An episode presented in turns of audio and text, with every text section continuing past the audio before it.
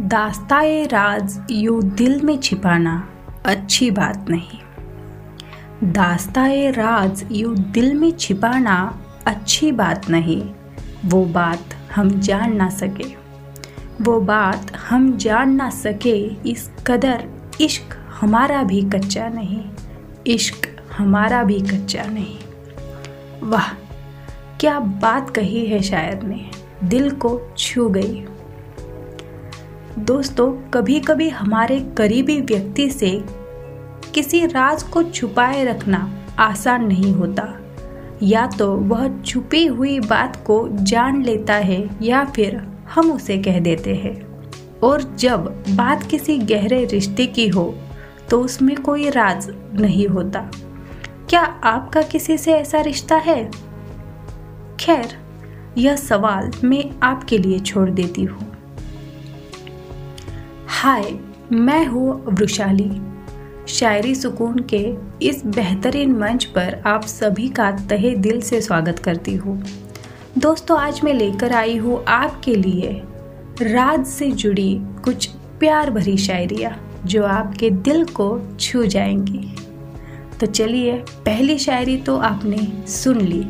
अब सुनते हैं हमारी आज की दूसरी शायरी। न जाने हमारे दिल को ये हुआ क्या है आज? न जाने हमारे दिल को ये हुआ क्या है आज? लेकिन हम इतना जानते हैं। लेकिन हम इतना जानते हैं कि आपकी निगाहों में छुपा है कोई राज। आपकी निगाहों में छुपा है कोई राज। वाह, क्या बात कही है। कुछ लोग ऐसे होते हैं जो आसानी से आँखें पढ़ लेते हैं। आपने भी देखा होगा, है ना? जी, और जब बात अपने किसी करीबी व्यक्ति की हो तो उसकी आँखों में अक्सर वह बातें हमें नज़र आती है जो उसके दिल में छुपी होती है। ऐसे ही कई राज जानने के लिए हमारा रिश्ता गहरा होना ज़रूरी है। रिश्ते की गहराई प्यार पर निर्भर होती है। जब रिश्ते में प्यार बेहिसाब हो, तब कोई राज राज नहीं होता। चलिए दोस्तों, अब सुनते हैं हमारी आज की तीसरी और अंतिम शायरी। हमारे काश अगर हकीकत में बदल जाते।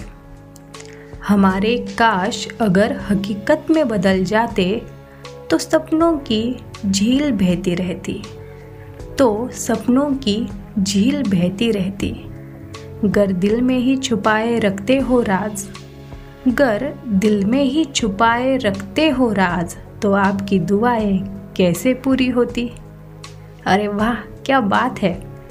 दोस्तों, लोग कहते हैं कि मांगी हुई दुआ किसी को बताते नहीं है। पर जब दुआ को कबूल करने वाला इंसान सामने हो तो दुआ उसी के सामने मांगी जाए तो बात कुछ और होगी। जैसे, अगर हम किसी से प्यार करते हैं तो उसे पाने के लिए उसके सामने प्यार का इजहार करना तो ज़रूरी है।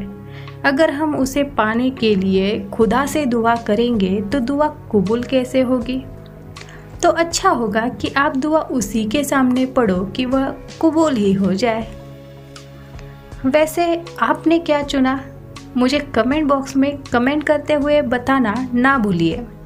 साथ ही आज की यह पेशकश मेरी आवाज़ में आपको कैसी लगी, ये भी बताइए। अब मुझे यानी वृशाली को दीजिए इजाज़त। कल फिर मुलाकात होगी ऐसे ही बेहतरीन और नायाब शायरियों की पेशकश के साथ। तब तक अपना और अपनों का बहुत सारा ख्याल रखिएगा। शुक्रिया।